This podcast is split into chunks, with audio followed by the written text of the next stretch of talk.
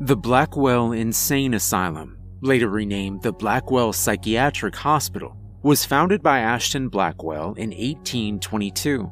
It remained in operation until 1986, after which it was shut down and the building fell to the Blackwell family, specifically Roger Blackwell. Roger turned the building, the source of countless rumors in the surrounding town, into a historical landmark, closed to the public except during events such as Halloween or the anniversary of its opening. However, these events became few and far between as Blackwell grew old and senile. In 2016, Roger Blackwell passed, leaving the property to his grandson, me. My name is Max Blackwell, and for years I'd heard the rumors surrounding my family's asylum. I'm in my 20s, and always being a bit of an urban explorer, I decided to finally enter the hospital. That's where this story starts. The gate was easy enough to get past. Putting the key in the rusted padlock, I was surprised it even opened the lock anymore. The gate was solid and heavy, fitting in a way, for a monolithic structure behind it. The hospital, when first constructed, had six floors. By the time it was shut down, it had 20. The building was constructed over heavy stone, with later additions being made with concrete and steel. Opening the large wooden doors, they creaked open, revealing a damp odor. In his later years, my grandfather stopped caring for the property, so it had fallen into disrepair. Looking for a light switch on the wall, I tentatively flicked it on. The lights flickered to life, again surprising me considering the age of the place. Still, I'd come armed with a durable flashlight just in case. Despite my granddad's efforts, graffiti covered the walls. Layers of dust covered every surface. A reception desk, half rotted away, sat front and center of the lobby area with a large staircase behind it. To the right of the larger staircase was a descending one leading to, I guessed, the basement. Holding my breath, I went downward. The basement was dark, extremely so. My flashlight barely made a dent in the darkness, brightening the area just enough I could see a few feet ahead of me. Walking forward, carefully watching where I stepped, I could make out a door frame and a sign next to it. Wiping the dust away, I read the word archive. The door, or what was left of it, barely hung on the hinges. I felt around on the wall of the archive room and found a light switch. I turned it on, and the lights buzzed to life. Before me were dozens of filing cabinets. Blackwell, as I said, was open for a century and a half, give or take, so it had hundreds of patients. More interestingly, there were boxes, all labeled patient interviews. Besides what I told you earlier, I know next to nothing about the history of the hospital, so all of this definitely had me interested. Next, after leaving the basement, I returned to the lobby area and went upstairs. The second and third floors were mostly the offices of staff and areas for basic evaluations. Floor 4 was an infirmary for more self destructive patients and staff injury. As the years went on, staff injury rates apparently spiked, leading to the eventual closing of the hospital. Floor 4 is also notorious for another reason. Legend says that illegal medical experiments were conducted on patients here, as well as lobotomies, to pacify the more violent patients. I'll admit, I believe the lobotomies part, but the illegal experiment stuff is total bull, if you ask me, that is. Floor 5 was the staff cafeteria and quarters. Oftentimes, staff would need to be on call six days a week, so staff often lived here. Floor 6 was patient quarters and recreation for the more docile patients. You know, light schizophrenics, senile people, or people who thought they were, I don't know, Benjamin Franklin. Something Granddad called the harmless kind of crazy. He never much cared for the mentally ill. That said, in his early years, this wasn't the case. Construction on floor 7 began in 1831. Before then, patient intake was relatively low, but the more disturbed individuals were kept on floor 6, with floor 5 being the more docile patients. In the nine year period between the initial construction and the addition of floors 7 and 8, there were 17 suicides. Only 13 were patients. Floors 7 and 8, as mentioned previously, were constructed in 1831 and were for more violent patients. Each floor contained 15 cells, 30 total. Floor 7 had cells 1 through 15, and 16 through 30 were on floor 8. The walls, or the ones not caved in or broken down, of each cell were spattered in long, dried blood and scratch marks. I guess no amount of cleaning could get rid of the stains, or maybe the staff didn't care enough. Either seemed plausible.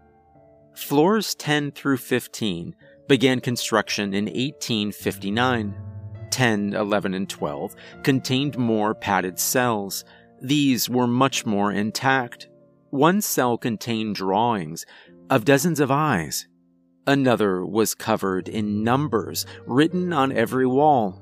Another still had the phrases, I see you watching, and the hunger from the void calls, written dozens of times. You get the idea.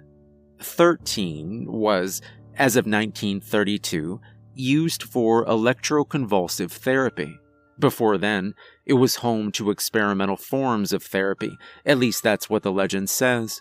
Truth be told, most of Floor 13 was destroyed in a fire in 1875, not longer after its completion, and only really regained use in 1915, where it was used to treat symptoms of shell shock now called post traumatic stress disorder, in World War I. 14 and 15 were both dedicated to more traditional forms of therapy, psychoanalysis, that sort of thing. Floors 16 through 20 were completed in 1953, while the officially given history says it was for a new influx of patients after World War II's end.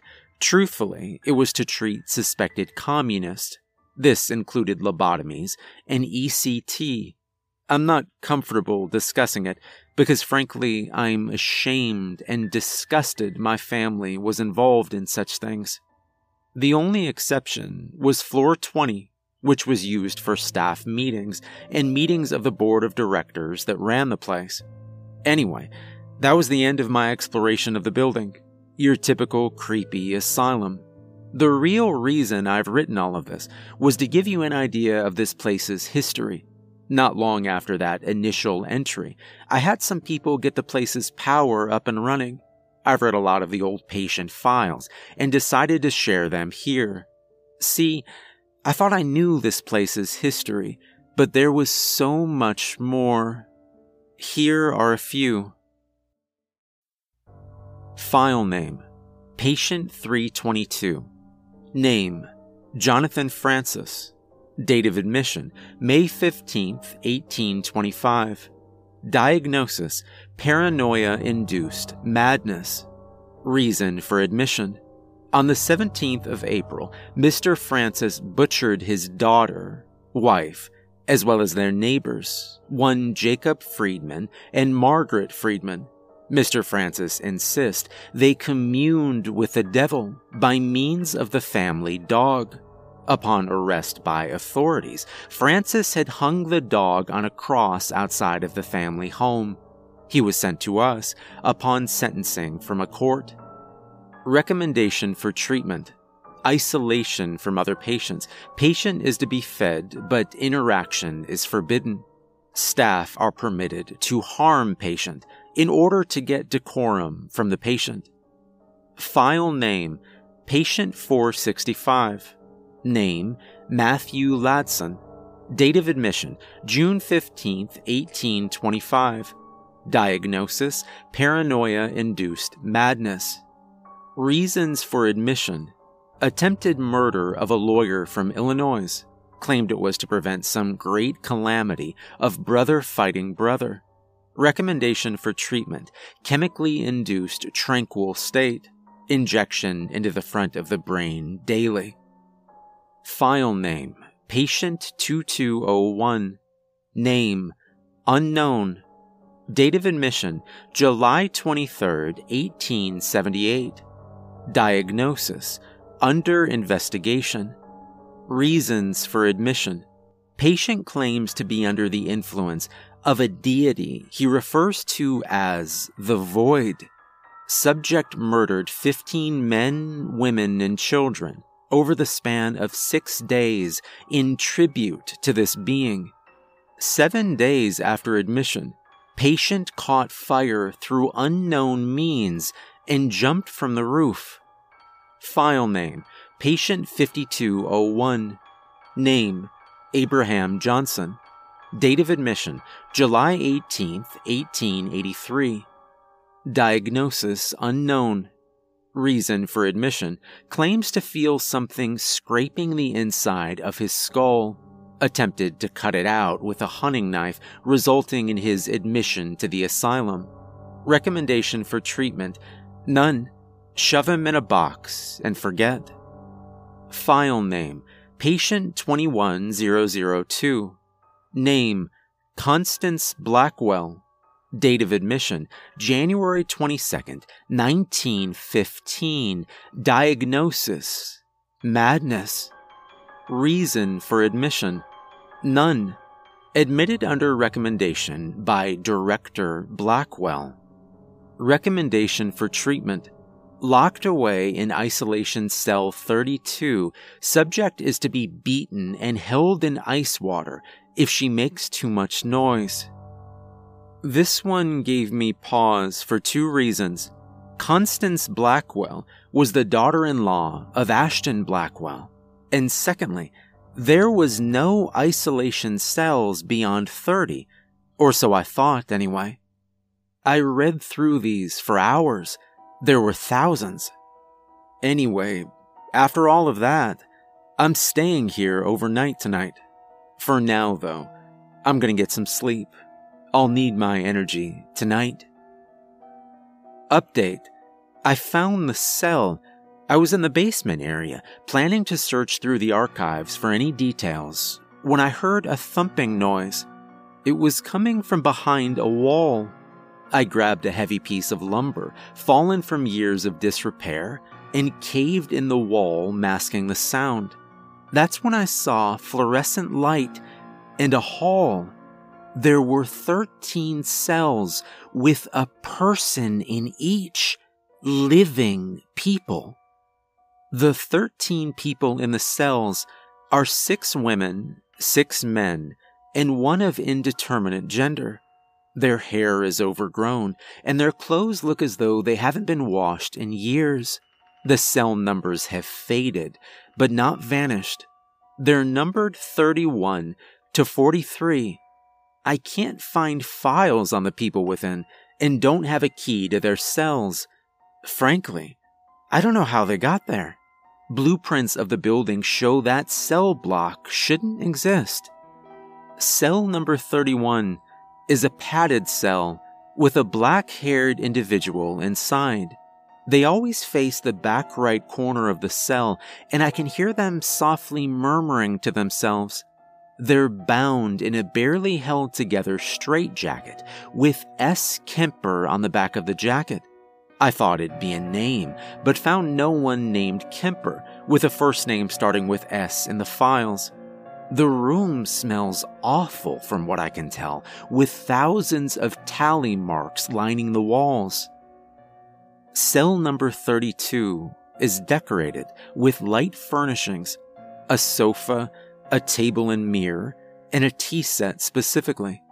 Inside is a brown haired woman in a ratty, filthy Victorian era dress. From what I can tell, she's always brushing her hair with a phantom brush inside of her cell or drinking tea. Cell number 33 had what I thought at first glance was one person However, the person within has a small conjoined twin infant sized, attached to her chest, or rather, stitched to it. The cell is bare, only holding a small bed and blanket. I've never seen the larger twin's face, as it's always obscured by her messy hair. The conjoined infant on her chest, however, always seems to catch my glance whenever I passed by. Cell number 34 had a man in modern doctor scrubs, covered in dried blood and gore. There was no furniture in the room, but a wooden chair. He waved at me as I looked in. Cell number 35 was a woman, bound in a straitjacket in a padded room. She continuously headbutts the wall, giggling to herself. Occasionally, she screams, and even rarer, she speaks. On one occasion, I heard her say, Make me better, over and over again. Her head is wrapped in a bloodied, dirty fabric. Cell number 36 was completely dark, save a flickering bulb in the center of the room. An elderly woman sat within, and even compared to the rest, she was filthy. The floor of her cell was coated in a reddish brown substance, which I only saw when the bulb briefly lit up the room. She never strayed far from the light, allowing me to see brief glimpses of her. She wore a filthy bathrobe, slippers, and nothing underneath. If you've ever seen The Shining, she was like the woman in room 237, but covered in dirt and grime. Cell number 37's occupant had electrodes on his scalp, with the dangling wires occasionally sparking. He tried to grab me as I passed by his cell, begging me to make the voices stop. His teeth were rotten, almost black, and his breath stunk of rot. So much so, I could smell it feet away from him. He scratched desperately at the iron door separating us, trying to grab the handle. I noticed as he did this his lack of fingernails. He wore an orange jumpsuit with the words Blackwell Psychiatric on the back. Cell number 38's door had no window. The only reason I know anyone's in there is because I can hear a man pounding at the door and yelling obscenities for locking him in here with it and how he'd get John for this. Cell number 39 had a young boy wearing a red cape and pajamas. He stared at me with dead eyes behind black hair. His room was covered in newspaper clippings over the typical padding of an asylum cell. He creeped me out more than the others for a reason I can't place, so I didn't look long. Cell number 40 was a morbidly obese man strapped to the wall. His cell was splattered with dried blood and bones. He grinned with yellow teeth as he noticed me. He said something in a foreign language, maybe French, and struggled against his restraints. Cell number 41 was a man who, I shit you not, was a dead ringer for Fox News broadcaster Tucker Carlson. He was the most stereotypical lunatic, straitjacket, savage screaming, and spouting nonsense about Democrats and how they wanted to eat our souls. The most unsettling thing was how his eyes were both covered with gauze. His straitjacket had its back collar ripped away at the back, and Commie Traitor was branded into his flesh. Cell number 42 was covered wall to wall in names written in what looked like blood. In the center of the madness was a woman quietly muttering to herself. She was saying random numbers and rocking back and forth. She looked in my direction, and I could make out her eyes were a milky white. She then changed to a different set of numbers, and she occasionally said my name. Cell number 43, finally, was an emaciated woman. Her head was shaved completely bald. She looked like she hadn't eaten in weeks. Her skeleton's frame was clearly visible. She looked up at me as I passed, and I noticed a small wound just above her eye. Food. Time for food, she said in a trembling voice. She tried to come to the door, but was shackled to the wall. It was as she did, the lights in the hall died. I heard mad laughing as they did, and one of the men said gleefully, We're gonna get you. We're gonna get you. In a sing song voice. I ran down the hall as fast as I could, out of the basement, and locked the door shut behind me. I turned around to face what should have been the lobby area, but instead found myself in a bright white corridor on what looked to be the fourth floor. It seemed cleaner, with the walls absolutely spotless. I heard screaming from down the hall and, against my better judgment, ran to the source. It was a patient medical treatment room. I swung the door open and I saw nothing. It was the same disheveled, abandoned room, scattered with rat shit that I'd seen on previous excursions. With one change, a bed was in the center of the room. The bed looked freshly made, with what appeared to be new leather restraints on the sides. In the center of the bed was an identification bracelet given to patients upon being admitted. The label read Patient number 53266, M. Blackwell. Date of admittance 3003 2020. I turned around and found myself facing the front lobby. I went out the front door of the building and I found myself waking up in the basement area outside of the hidden room. I slipped and hit my head in the darkness after the blackout. I breathed a sigh of relief. This relief was short lived, however, as I noticed the ID bracelet on my wrist. I managed to get home for now. I'm going to bed even though it's nearly 2 a.m. at the time of writing. I'll update you guys later. Hey, everyone. Max here. I'm alive, for better or for worse.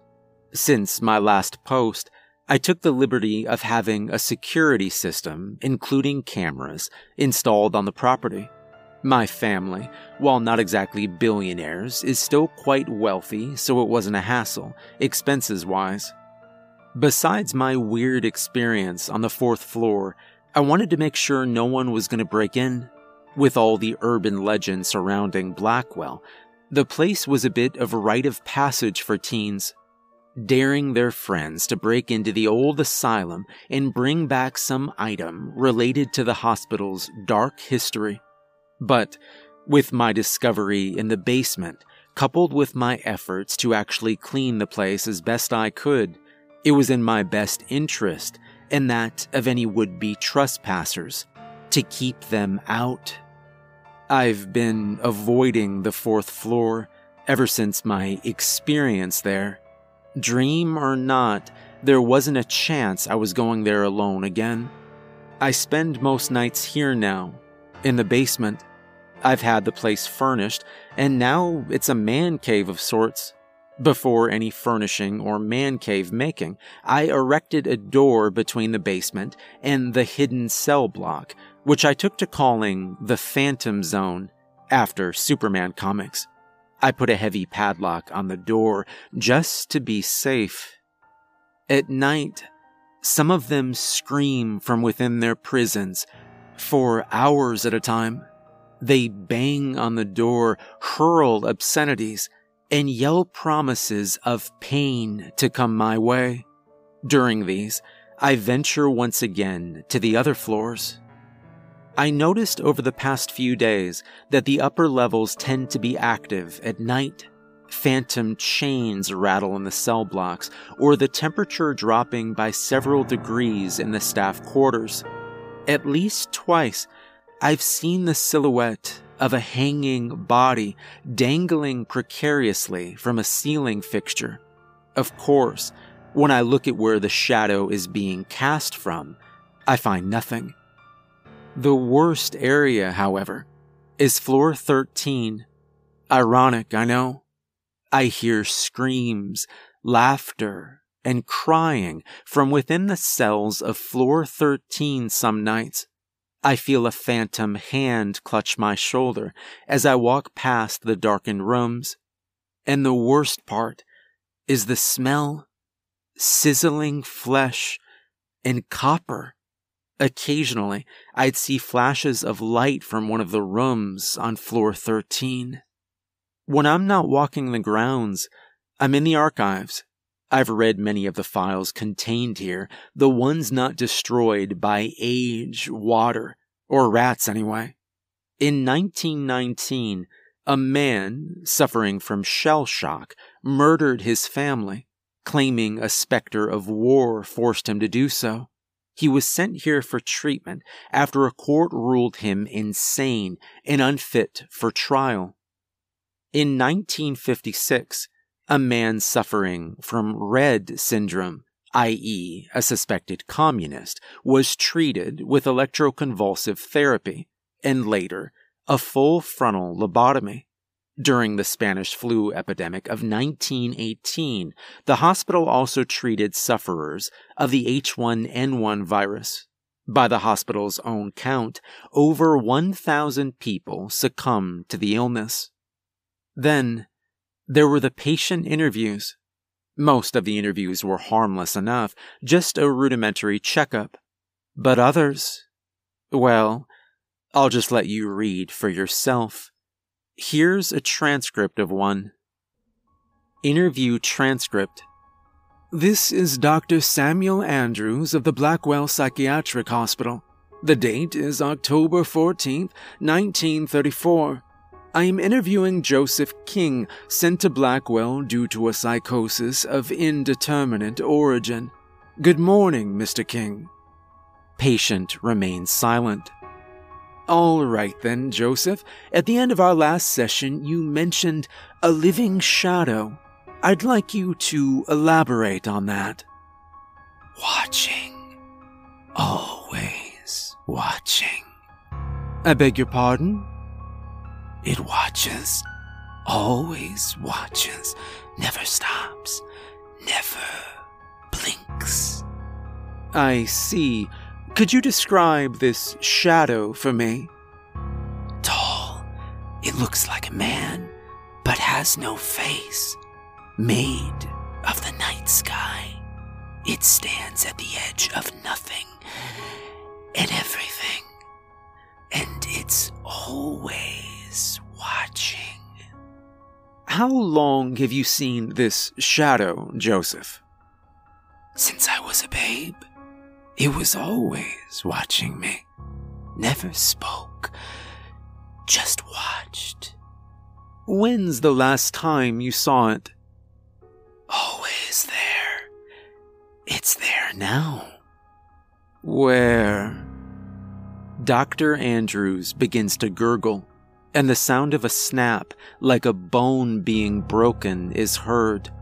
Joseph King begins laughing. I guess it was hungry. There's sounds of meat being eaten, followed by shouting 10 minutes later. The interview concludes with a new voice. Cause of death was the breaking of the neck at the base of the skull. We still don't know how Joseph King did it, as he was in restraints when we found him. He claims a shadow did it. I recommend to be given electroconvulsive therapy, and if no improvement is seen within three months or so, euthanasia. I shall bring this to Director Blackwell at once. We're still looking for the missing parts of Dr. Andrews. The tape ends there. After hearing this, I did some digging through the archives, but found no records of Joseph King having ever been treated here. Oh, I managed to get the elevator working, so no more having to walk flights of stairs to patrol each floor. Gotta find silver linings, you know? Also, helps me keep the place somewhat clean. I was up on floor 5, getting some sleep, when I was awoken by a loud crash, then a blood curdling scream. I ran out of the former staff quarters to the hall and found myself once again in a stark white hallway. This time, however, I was on floor 13, as indicated by a plaque by the door leading to the stairwell. A figure wearing a nurse's uniform exited the room behind me. I assume it was a woman, but her face was smudged for lack of a better term. It was like someone had painted her, then smeared her face with her thumb. It's hard to describe. She grabbed my arm roughly, and it was then I noticed I was in a patient gown. Screams filled the hall as she led me to the elevator. I found myself unable to break away from her grip. The doors opened, revealing two more figures, seemingly large males. They forcibly shoved me on a gurney and tightened the restraints so much I could feel my wrist start to bleed from the pressure. She pressed a button. Floor four. The elevator began descending and the beings began conversing. I can't understand what they said. It's like they were spouting gibberish with inflections of tone indicating conversation. The elevator dinged, indicating we arrived at our destination. She wheeled me out with aid from the two men. They led me down the hall and turned me into a medical office. Another figure in a blood spattered apron and lab coat nodded towards the nurse and the men, who then left. He then said something to me, or I think he did. It was more gibberish. He picked up a small metal spike and hammer from a table. I heard more screams, but now they were mixed in with laughter. He placed the spike above my eyebrow. I struggled I begged him to stop, but he either didn't hear me or didn't care. He brought the hammer down, and I felt the spike pierce my skull. I let out a scream. The pain stopped, but I felt blood trickle down my forehead. I was back in the room on floor five, standing upright. My clothes were replaced by a dirty, barely held together patient gown. I began running down to the basement to grab my stuff. I was going to leave right then, but I paused in the midst of my panic. I felt a breeze and heard the giggles of the 13. The door was open. I'd locked it shut. I was sure of that. I looked into the room for any signs of intruders, but the hall and its cells were untouched. Or so I thought. Because as I investigated and made sure all the cells were locked, I noticed cell number 34, while still locked, was empty. I didn't bother to investigate further. I ran up the stairs of the basement and flung the front door open with all of my might. But instead of seeing the skyline of the town below, I instead found myself staring down a stark white corridor. I almost vomited and felt my heart beating rapidly. My phone began ringing, bringing me out of my fear induced haze. It was an unknown caller. Hesitantly, I put the phone to my ear, hearing raspy breathing as I did so. Hello? My own voice responded, There's no way out. Then it hung up. The front door slammed shut in front of me. I tried to open it, but it wouldn't budge.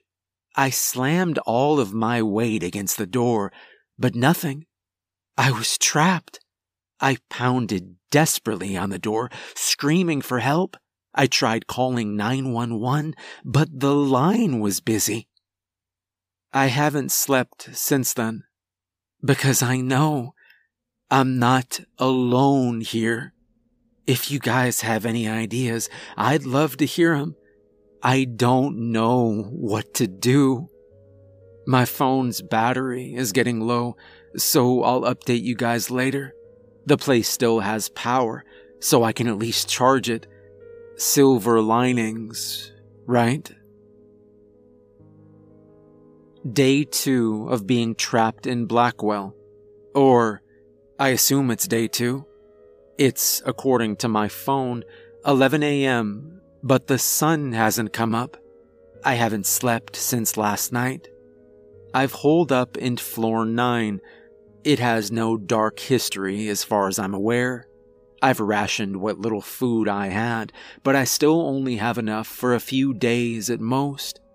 Occasionally, I'll hear a door slam or a scream from another floor. Sometimes, out of the corner of my eye, I'll see movement, a shadow that isn't there, or a flash of blue light. I'll hear a voice whisper, Help us. In my ear. I've seen cell number 34's escapee who I've taken to calling Doc. He walks the halls, humming a tune to himself. He occasionally says something to himself, but I can never understand it. Today, when I was using the elevator, I noticed there were now 25 floors according to the elevator buttons. I'm still debating going to those floors. That's not the only change. By my count, there are now 150 cells on floors 7 and 8, 300 in total, all empty.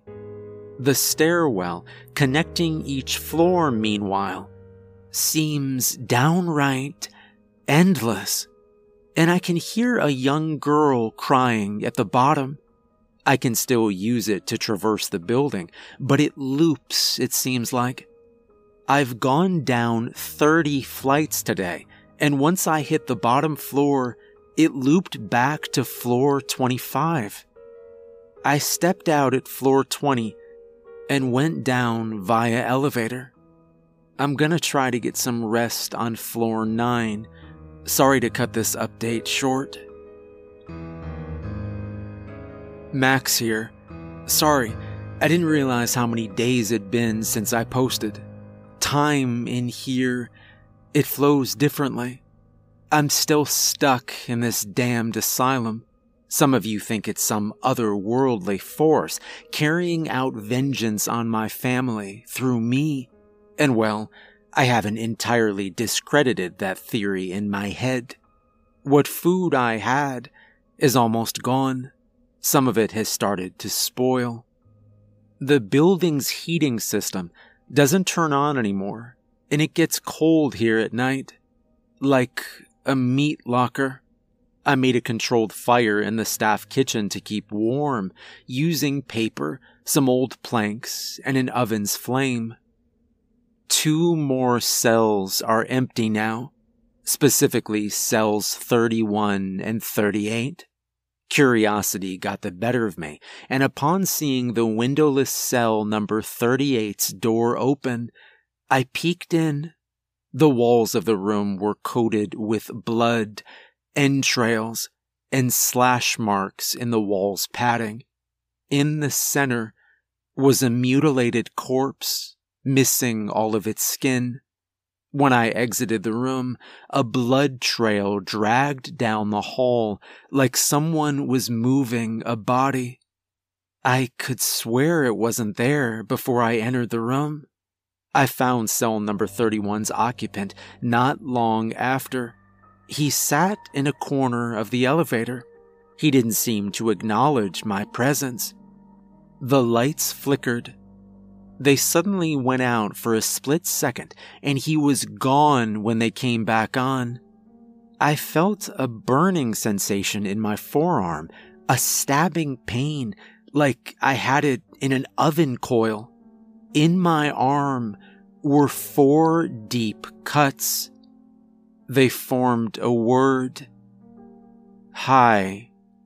They didn't bleed despite their depth, but they hurt like hell. I felt faint and leaned against the wall of the elevator. I rested my eyes a moment and heard a faint ding. I didn't recall pressing the button, but stepped out of the elevator regardless, just wanting to get off.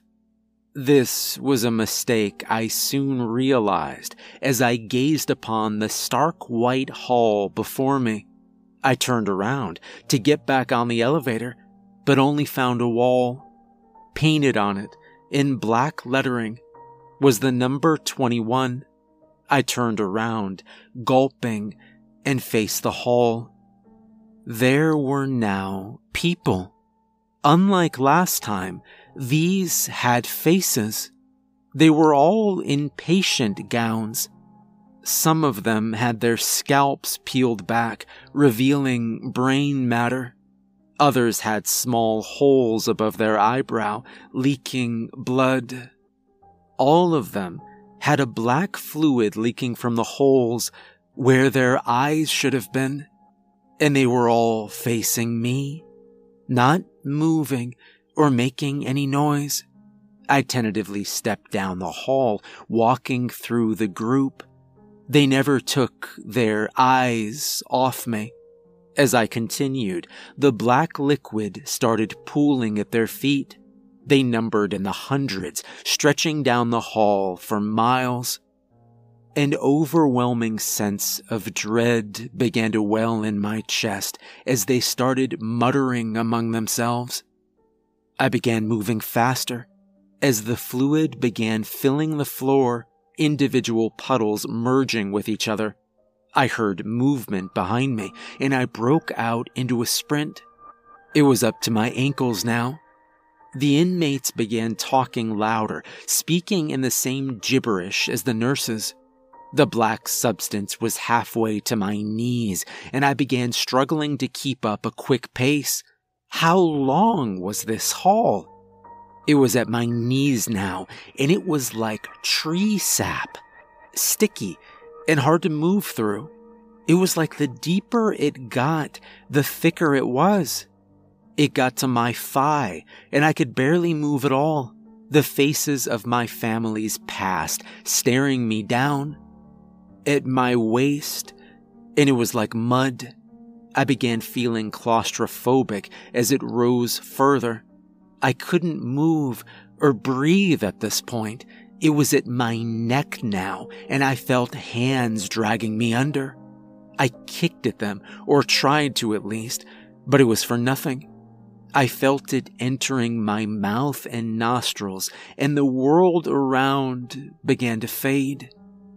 I suddenly fell to the ground, gasping and clawing for air. I could see, I could breathe. I quickly sat up and took in my surroundings. I was in the basement. I steadied my breath and let out a sigh of relief. Was that a dream? It felt so real. I took the stairs up to floor nine and froze as I opened the door. On the walls of the hall, written hundreds of times, was a phrase I couldn't understand. There was a hole here. It's gone now. That was written on the walls, floor, and ceiling. Every square inch of the hall of floor nine contained that phrase. A door at the end of the hall creaked open, and S. Kemper, as their straitjacket identified them as, crawled out on all fours. Only thing was, he was on the ceiling. Their jacket had been untied, rolled up sleeves revealing clawed hands. From the distance I was at, I couldn't tell if those were their fingernails or talons. I stepped backward to leave, and the floor creaked. The being looked up and cocked its head. Kemper jumped from the ceiling to the floor below, landing on all fours and then standing up. It grinned, curling back thin lips, revealing sharpened yellow teeth. The lights began to flicker and suddenly shattered, raining glass around us. Kemper began sprinting towards me, and I quickly ran in the hall and slammed the door in its face. It stared through the window at me, and even this close, I couldn't make out the features of its face. It scratched the glass, spelling the word hi. It then licked the glass, revealing a long black tongue. It rattled the handle, and I was broken from my trance. I ran down the stairs, hearing the glass of the window of the door shatter as I descended. That was yesterday. I haven't seen Kemper since then, but I found slash marks on walls and ceilings. I haven't seen the doctor at all, or who or whatever was in cell number 38. I've taken to sleeping in a locked cell, only coming out during the day. I'm almost out of food, and I'm getting hungry. I've been sleeping, but I feel like I haven't slept in days. Tomorrow, I have to go to a floor above 20. Maybe there will be supplies there. Or maybe this place is finally getting to me. It's hard to tell anymore. How long have I been here? Days? Weeks? I don't know. My phone says it's April 5th, but it feels longer than that. Like I said, time flows differently here. Or at least it seems to. I think I'm gonna get some sleep. Update. It's now April 7th. I'm still alive. At least I'm pretty sure. I was woken up by a loud slam. The noise was from somewhere above where I slept in the basement. I went up to the lobby and I saw it was the front door. It was open. Cautiously, I looked out and saw the front gate. Quickly, I ran out, pushing through the gate. I'd never driven so fast in my life. I was laughing and crying as I pulled into my driveway. I quickly ran up the front steps of my home, unlocked the door, and swung it open. I ran inside, up the stairs to my bathroom. First thing on my mind was a shower a nice hot shower. I swung the bathroom door open and began to draw the water. I turned to look in the mirror and froze. The room behind me wasn't in the reflection. In fact, neither was I. No, the image in the mirror was that of the hospital's reception area. I turned around and found myself facing the reception desk. I started to laugh because that's when I knew I was gonna die here. I was trapped in this hell constructed by my ancestors, and I was going to die here. This place would never let me leave, at least not alive. The entrance was still open, but now led to another hall. Taking a breath, I stepped into the hall. The door slammed shut behind me, locking again. At the end of the hall was the reception area, but now clean and seemingly new. A woman sat behind it, filing her teeth. She gestured to me to step forward. She spoke as I did so. Now, now, little one, you don't belong in this place. There was a hole here. It's gone now.